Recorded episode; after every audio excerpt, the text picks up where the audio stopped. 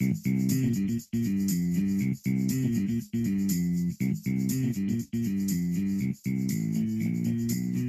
is the Bluegrass Beat Podcast news, training, and firsthand accounts from Kentucky's leading law enforcement professionals and instructors.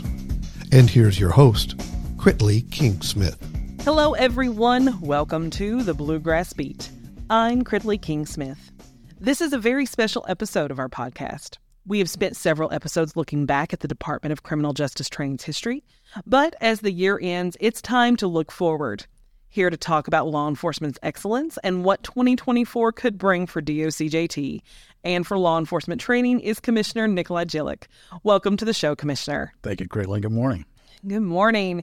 So here we are. We're we're sitting in November, and you are about to start your fifth year here at DOCJT.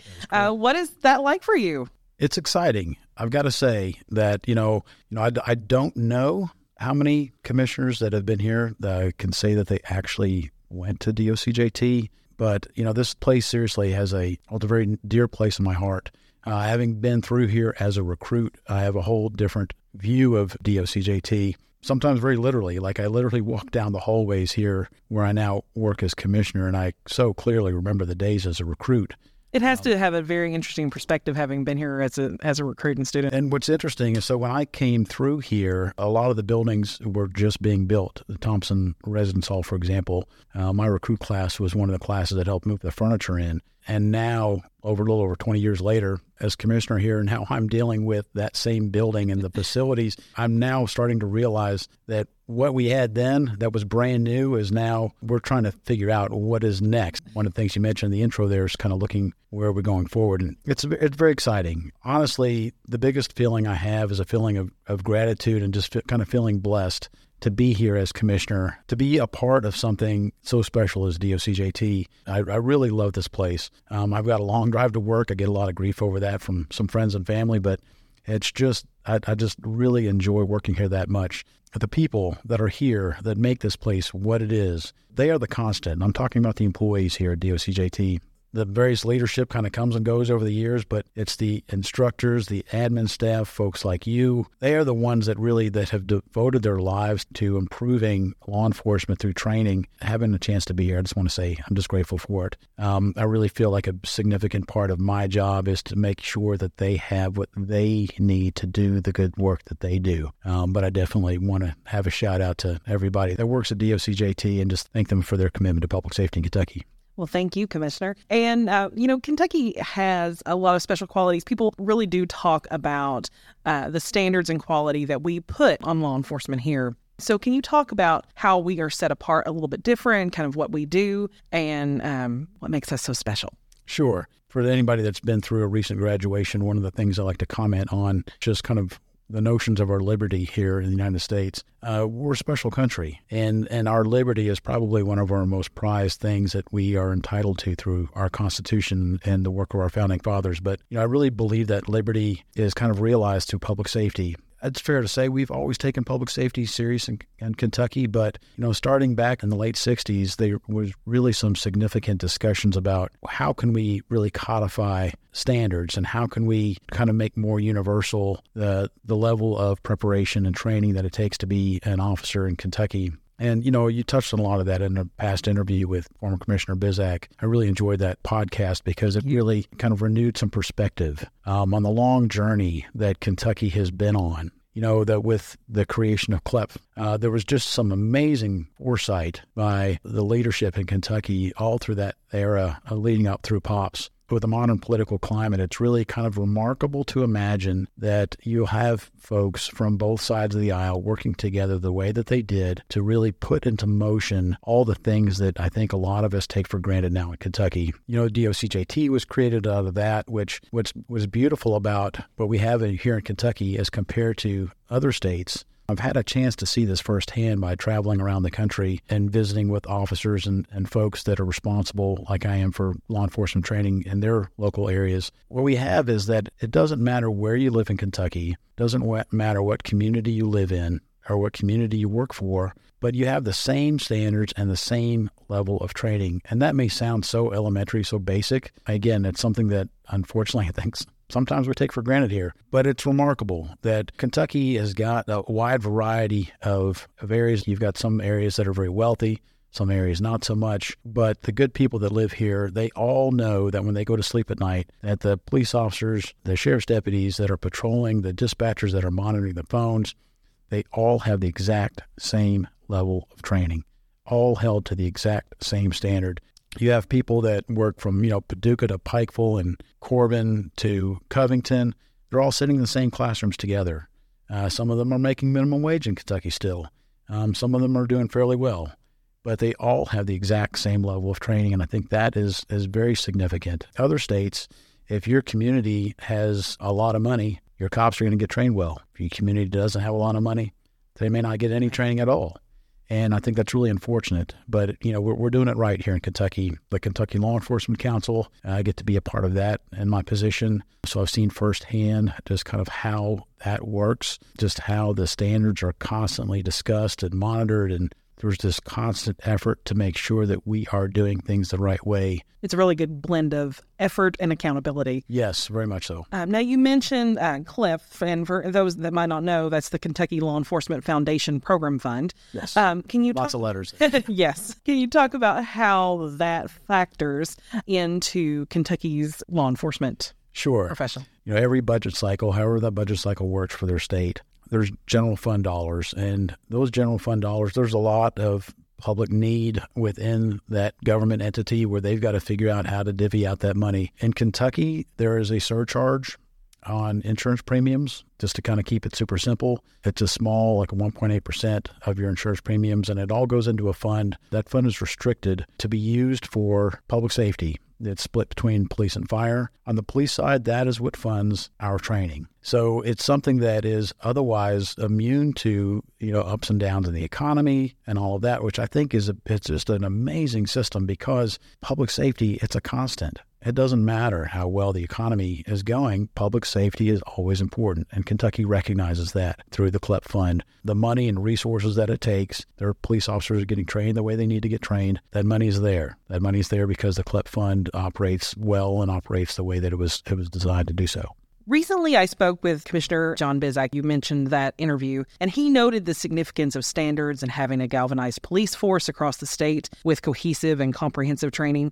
Obviously, the push for galvanization was strongest during the creation and establishment of the Peace Officer Professional Standards, which is what we're, we're calling POPs, in 1998. What was it like to, to watch that be implemented and then to have your career take off right after these standards were enacted? You know, when I first started, it was just a few years after POPs had been initiated and put into place. I started policing in Danville, Kentucky. And Danville at the time uh, was just a, probably around a 28 person police department, which I now know in Kentucky that's actually on the bigger side. I think most Right. agencies in Kentucky are less than 15, but it was still, it was kind of a small town Kentucky type feel for me, having lived in Lexington most of my life. But what I saw through that experience uh, working there is just how closely we worked with other agencies, with the Sheriff's Department, Harrodsburg, Garrard County, Jessamine County. We had lots of little partnerships and law enforcement efforts that we had with uh, nearby communities. But what I what I clearly saw is the benefit of having that level of training that's standard, um, because I knew that if I needed help, that the person responding to me was going to have the same training. We probably were in the same class together. In fact, within service, a lot of us did take the same classes together. So while we may have each gone home to our own agencies, when we were working, we were all able to work together. Over the course of my 20 years, I, I really saw the benefits of that. Then moving from there to Louisville with Louisville Metro, I went through their academy as well. I, you know, I got to kind of see the continuation of those expectations. Really, the core essence of that, me responding to calls, was no different in Louisville than it was in Danville. You know, when I first started, it was right around 9 11. And I remember, Wow, I, that's what a time to come into law enforcement. yes, you know, I thought that I was going to go into education and to teaching. And I had done a series of ride alongs in Lexington. And I thought, you know, I can't believe people get paid to do this. So for me, it was this complete shift in my life. And I started to apply. Then 9 11 happened. And I remember thinking to myself, oh my gosh, everybody now wants to serve their community. I mean, it was this incredible, motivating event for Americans to step up and to do something. You know, for me on the selfish side, I was thinking, oh my gosh, like everybody's going to be applying to be police officers now. And it was indeed a challenge at the time. I remember going through a couple of hiring processes, and there were just a ton of people applying. Um, and I remember just feeling so blessed that I ended up getting accepted in Danville PD and through the whole police corps process that I ended up, you know, being able to enter this profession here in Kentucky. But, you know, it, it's interesting since then how things have changed. It's a completely different world now in law enforcement. It's interesting to watch how things shift and move. But certainly now, compared to then, times are very different. You know, I think that's one of the significant things about DOCJT in my experience as commissioner is that, you know, we are operating here in Richmond under a system that was essentially put together and designed in the 90s and the early 2000s. And it worked great. And it's still not to say that it doesn't work. Things are changing. And, you know, I think we're really starting to see the manifestations of that change. When did the shift for law enforcement seem to start taking off? When did the ball start rolling in a different direction? I really feel like I think most folks in law enforcement would probably look back to see when was the first big significant kind of shift in public perception at least on a big scale. I mean, I think if you go from community to community, depending on where you live, you know, there's always been kind of highs and lows with tensions with police and the various communities. But I think just kind of nationally, I think really the, the big shift was with Ferguson. And one of the things that I got to see in my time was kind of the onset of, of a of a camera on a phone.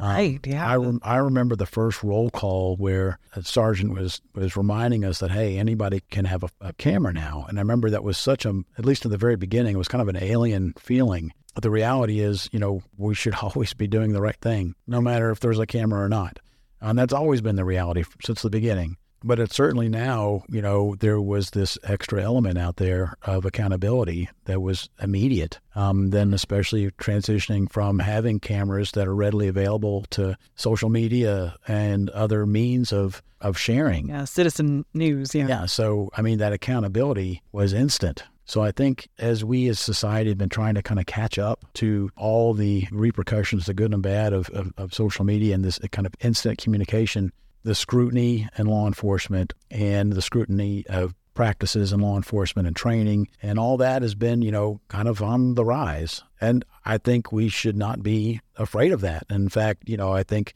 if we're doing the right thing then we at any moment in time you know that level of accountability we should welcome it. Now obviously there was a big event that created a lot of changes for all of us regardless of profession, and that was the COVID 19 pandemic. But you experienced that here at DOCJT as commissioner and had to help guide all of us uh, through that significant challenge. Um, I think probably every commissioner, when they start, they've got lots of uh, dreams and aspirations. And global pandemic was not one of them. Lots of excitement, yes. And you know, there was a there, was probably an, an innocence that we all had that I think we all look back on now and probably see it as such. But all of a sudden, being new, to a, a, new agency or new to me agency where the agency didn't know me very well. Again, you know, I mentioned that earlier about our staff. They're the constant. The leadership is subject to come and go. You know, they they were getting to know me. I was getting to know them. And then all of a sudden we're in this crazy unknown where we didn't know what was going to happen next and the whole ability for us to continue to work together like physically together, which is something that had been the norm and something we had all right. taken for granted. That was all now called into question. And we are a hands-on entity where everything we do here, everybody, it's a it's a physical thing. We train people. Lots of skills that, Lots that need to, to yes. be here to yeah. do. And so you know, it was this moment where getting the the whole relationship that I was developing as commissioner with this agency and the agency with me as commissioner was kind of interrupted by by this again, this big unknown. And on top of that, of course, everybody was concerned about their loved ones and had their own issues in their own lives that they were concerned with. So all of that put together put, I think, an, an incredible strain on this agency, every agency. I'm sure everybody that strain was was manifest in all kinds of ways. But you know, trying to figure out how do we keep everybody together on the same page, focused on our mission, when you know what was going to happen from day to day was in question. Ultimately, I think it was really the success of our making through that was born on the commitment of the staff. We we got back on track as quickly as possible. I think we were only down for a few months few months were significant. And it certainly was something that put a strain on DOCJT, put a strain on public safety in Kentucky. I mean, those three months, I don't want to downplay the significance. You know, there's agencies in Kentucky, the people that police cannot maintain their certifications to be able to continue wearing their gun and a badge without our training. It is built into the law. They have to have the basic training to be get their initial certification and they have to have in service to be able to maintain that every year. And so without that constant flow of training and that constant accessibility to training, we just won't have officers on the street. And I think that that's significant. But still, we were able to figure out how to work together. You know, it was, it was pretty remarkable that through the leadership of the governor and uh, all the assistance that we had, we were able to put back together a training environment, pick it up, and keep. Uh, we just kept on going. We were able to get recruits back here, get our training schedule back on. And through that, there was, a, I think, a sense of resiliency that it took some months to realize. But I really feel like as an agency, I think we weathered an incredible storm and came out on the other side. And looking back, I think we just barely skipped a beat. Obviously, we've noted challenges, you know, whether that was COVID, public perception, changes in technology, um, both positive and negative. How do all these challenges that law enforcement has had to rise and meet, how does this create a momentum to helping us meet the next challenges as we move ahead? We find ourselves at a time now where, again, things are very different. There's not as many folks that are interested in a career in public safety. Um, and that is kind of born through anecdote as well as statistics when it comes to how many people are applying. It's also borne through some statistics about how long folks are staying in the job. For agencies in Kentucky, obviously the significance there is how they maintain fully staffed department. A lot of agencies in Kentucky are far from fully staffed. The issues of recruitment and retention and, and law enforcement across the country, but certainly here in Kentucky, is significant. And it's not something that even we're immune to. No, not at all, because there is a direct, you know, connection that goes both ways. In order to be an instructor here at DOCJT, you have to first have been a police officer or a dispatcher. But not only that, you also not only have to be good in that profession, but you also have to be a good instructor. Being an instructor and being either a dispatcher or an officer, two very different things.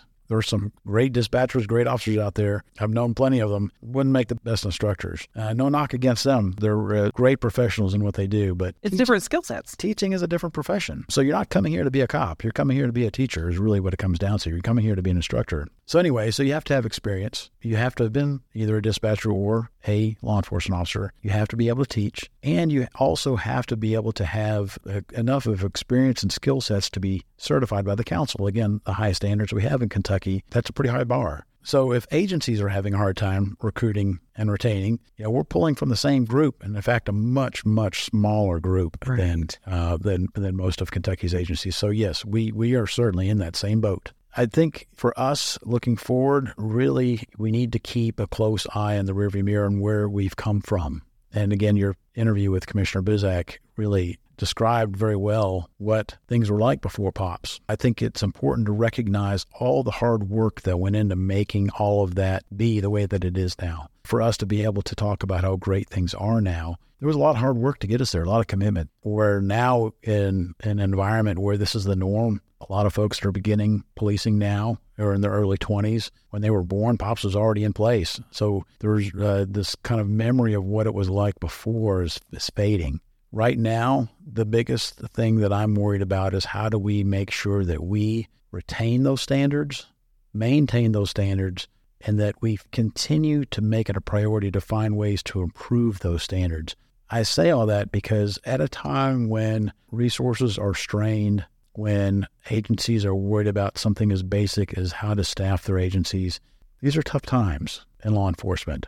Again, I mentioned we were put together at a time 20, 30 years ago. The, the number of dorm rooms we have, the number of staff members we have, the number of classrooms we have, the track and the range, and all these things that we have were all designed at a time when that's what we needed. You know, if you were to hire somebody now, it'll be months before you can get into DOCJT, and that's you know that's just kind of a matter of fact. And I know that's a significant problem for agencies in Kentucky, and I absolutely recognize that. And, you know, we are at a crossroads where we need to be able to recognize kind of the lay of the land when it comes to how recruitment and retention is working. But now at a time when folks are not staying in the profession as long as they used to, and the turnover essentially what that amounts to, the need for training increases. The need for training increases. The number of new recruits, you know, the number of times that agency has to refill a position, those were all new hires over and over again which really has increased dramatically the demand on DOCJT. It's really set us up for an environment where there's just a lot of pressure, a lot of pressure on DOCJT to try to turn out more recruits. The challenge there is how do we maintain our standards and not spend too much time bemoaning how we wish it would be, or maybe even necessarily talking about how good things used to be. They are the way they are. And uh, that puts us in a position where we need to think about what do we need to do now to be able to meet the need that we have. I have no doubt my staff, everybody that works here, fully committed all the time. All of our folks are working all the time. All of our facilities are in use all the time within the standards that we currently have and within the, the parameters of the law. We're doing everything we can. Um, and in fact, you know, I, I worry sometimes, whatever profession you have, cops, firefighters, teachers, you know, nurses, any kind of service profession like that, if there's a need, they're going to meet it. Oftentimes, sometimes, you know, potentially at their own detriment. Our folks are working hard and they have been for years. I want to make sure that we are committed as much now as we were in 98 as much now as we were back in the early 70s to make sure that we are able to maintain the standards that Kentuckians are entitled to, in my opinion. Essentially, resist the urge to say just enough. Yes. You know, it's one of those things, maybe I just need to do it justice and to say it out loud. I don't want this environment to somehow move to a place where we begin to consider lowering our standards to meet those immediate needs. To me, that is a very dangerous place. Uh, when I say lowering our standards, you know, when we're talking about how long does it take to get through the academy, we need to be careful. I want to be a part of that conversation. We need to have all the stakeholders present. We need to recognize again everything that went in to get us to where we are today. What do we lose if this commitment to high standards begins to shift?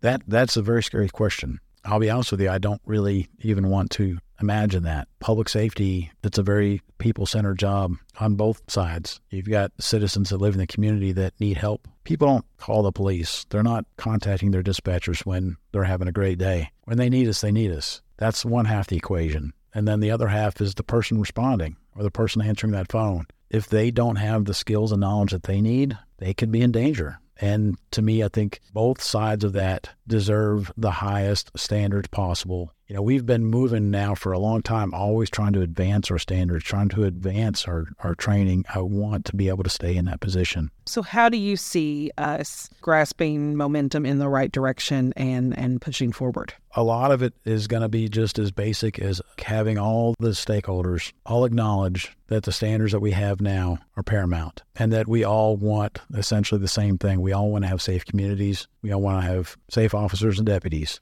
And I think if we all start from that position and then just realistically try to look at what is the need, I think that's important to try to capture that. What do we need when it comes to basic training capacity? What do we need when it comes to eh, you know the method of delivery? How are we going to deliver the training? You always stay focused or have square one be high standards. Have square one be meaningful training. Have square one be public safety.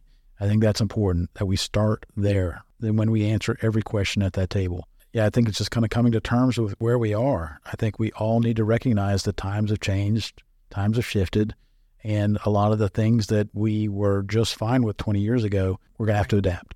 We talk about things that worked 20 years ago the pay here at DOCJT really hasn't changed much. Um, I know over the past four years we've had a couple of significant increases, and everybody's really obviously grateful for that. But we have to recognize that in order to stay competitive, you ultimately ultimately will get what you pay for. It's great that people have a job that they feel strongly about, that they love to do what they do. That's great having been in a life of service, I've always not real happy when people are like, well, just assume that you're going to do the job because it's a calling. For us to stay competitive, you know, just look at the agencies that are around us. We are so far from even remotely competitive when it comes to our pay That's something that's going to have to change. We look backwards in the rearview mirror and look about all the commitment that it took to make this happen. We really need to challenge ourselves to be committed now to be able to continue that. We have to be willing to be committed to, to make the hard decisions in government to make sure that DOCJT is properly funded. Ultimately, the public safety is properly funded. It starts in Kentucky with the training here. You know, for us to be able to stay competitive in the future, for us to be able to attract folks to be able to replace the wonderful staff we have now when it comes their time to retire, we've got to be in a position where we can remain competitive. And I assume to also to keep enough staff to meet the training needs that we Yes. are required. Yeah, I mean, it takes people to, to run a classroom. As I look forward in the future to the increasing demand and, you know, what is it going to take for us to be able to meet that demand? It's going to take staff, staff that's going to have to be top notch. I mean, again, the folks we have now are amazing, but if we're going to be, you know, moving into the future, uh, we've got to be able to continue to attract the high quality folks that we currently have. And, you know, when, when there's other options out there, you can't hardly blame somebody for taking a, a more lucrative option or an option with better benefits. I just really kind of challenge all the folks in, in leadership across the state to really take this seriously that uh, we have to maintain this commitment that we've shown for all these years. We have to maintain that. We cannot rest on laurels because we will slip backwards. So, kind of going with the whole theme of this season of the Bluegrass Beat, looking back to look forward, Commissioner Bizzack mentioned uh, that he and his administration had completed a job task analysis, a JTA. I know that's something that we are looking toward doing. Can you talk a little bit about that process and what we're, we're looking to achieve? Yes. So when it comes to the standards we have and the way we do things, we're, we're not just kind of making this up out of thin air. We make sure that all of our training is driven by data. We look at how do we put together our topics and basic, for example. A job task analysis is just essentially just a big study. It really comes down to kind of asking all the stakeholders, what does it take to be a police officer in Kentucky? What are the skills that you need? What do you need to do this job to be prepared to do this job?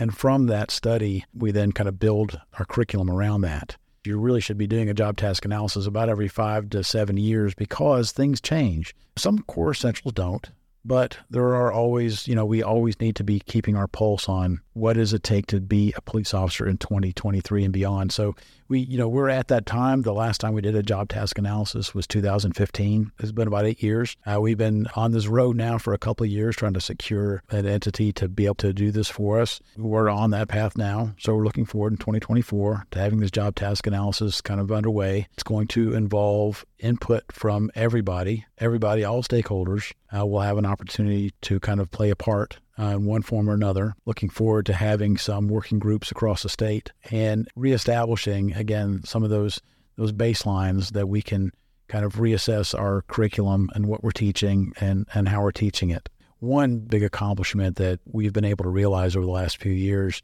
is that we are finally replacing the McKinney Range. You know, when I first got here, McKinney Range was in pretty sorry shape and had been for quite some time. I think, uh, and forgive me if I'm wrong on this, but I believe Commissioner Filburn really kind of started the effort and the conversation. I kind of just kind of picked the ball up from where he where he left it. But uh, you know, we finally were able to secure funding through support of the governor and the legislature, uh, both working together. Uh, some amazing support from EKU. But we're finally, you know, replacing the McKinney Skills Range with the Jody Cash Training Facility. And very exciting. Very exciting. This will be and is an investment in our future of training in law enforcement in Kentucky. It's going to double the size, the training space, essentially from 15 to 30 lanes, and it'll all be indoors, which will be a great thing for us to be able to advance our low light and uh, nighttime shooting that we have. So, time and weather will not be Time or weather will not be a constrained at all. factor. We'll be better neighbors. We're always cringing at the noise we make, but no, in the future, yeah, I'm really excited. That should be up and running by January of 25. So again, very very excited to see that happen.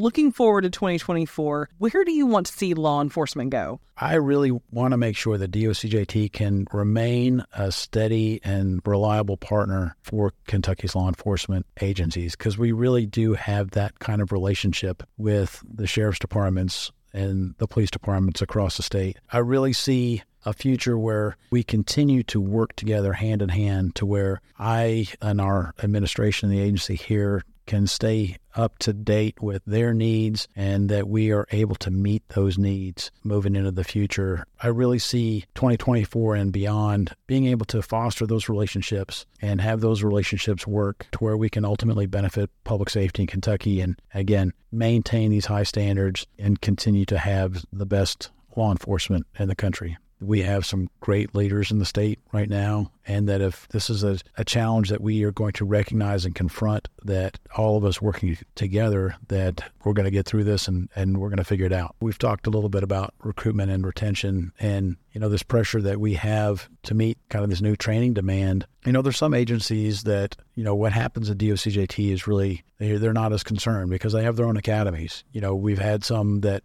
have had their own academies for quite some time. You've got Lexington and Louisville and, and Kentucky State Police. Here, very recently, we've had Bowling Green develop their own basic training academy. They've done a wonderful job. Northern Kentucky Chiefs and Sheriffs up there, they've got their own in-service academy now. I know they're, you know, they're still fairly new, kind of working through a lot up there. And now recently, Owensboro has taken some significant steps and gotten uh, approval to move forward from the council just recently. Um, and from what I've seen from their presentation, They've got quite a bit invested and have done really a wonderful job preparing themselves for this.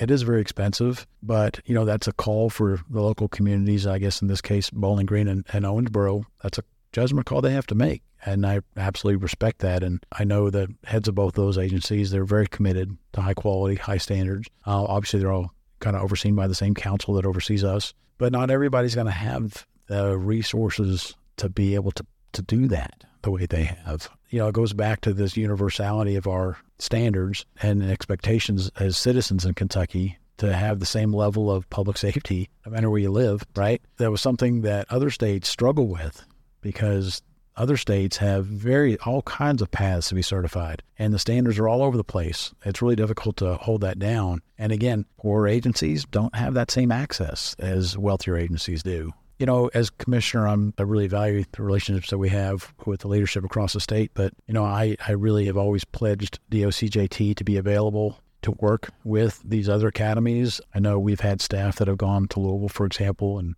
to watch what they do. And I know we've worked really close with Bowling Green. Um, and again, we've committed the same thing to uh, both Northern Kentucky um, with their in-service academy and now with uh, Owensboro that whatever they need from us. And I think for this to work, we all need to kind of keep those relationships really strong so that, that those other agencies don't get lost in their own bubble because um, that's something that's easy to, to happen.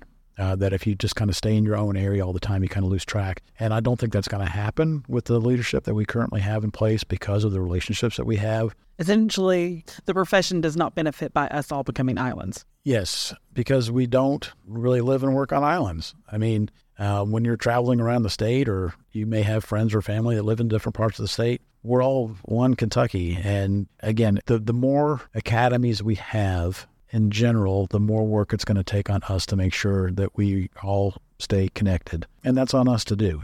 And I'm certainly committed to that. And again, the current leadership that we have in these in these agencies, uh, I feel very strong commitment that we're all we're all in this together to do right by the folks who live and depend on us you know, it's something that Bizzack mentioned. It's just, again, for us to maintain these standards, we really have to be careful and not take those standards for granted. I think it's a lot of unfortunate cycles in history. You experience something and, and you learn from it, make some changes and adapt. And then over time, that becomes the new norm. And then you kind of start to forget. And then all of a sudden, you realize, hey, you know, they talk about history repeating itself. It doesn't have to happen. Right. We wanted to see a future where Kentucky continues to take steps forward and, and not any back. But in order to do that, again, it's going to take commitment. It's going to take commitment. The same level that it took to make it happen to keep it going. Um, it's going to take that commitment. Well, Commissioner, it was fantastic to hear from you. We finally got you on the show. thank you for being with us. And thank you, Critley. I appreciate it greatly. And everyone, thank you for listening. From everyone here at DOCJT, we wish you a happy and healthy, safe holiday season. As always, more information about today's topic can be found in this episode's show notes. Remember, you can find us on DOCJT's website under the training tab, on Apple Podcast, and on Spotify. Until next time, I'm Critley King Smith, and you have been listening to the Bluegrass Beat. We hope you join us again. We strive to make this podcast entertaining and informative. If you would like to reach us with a comment or suggestion, contact us via the link in the show notes. You can subscribe to the Bluegrass Beat wherever you listen to podcasts. This has been a Team Kentucky and Department of Criminal Justice Training production.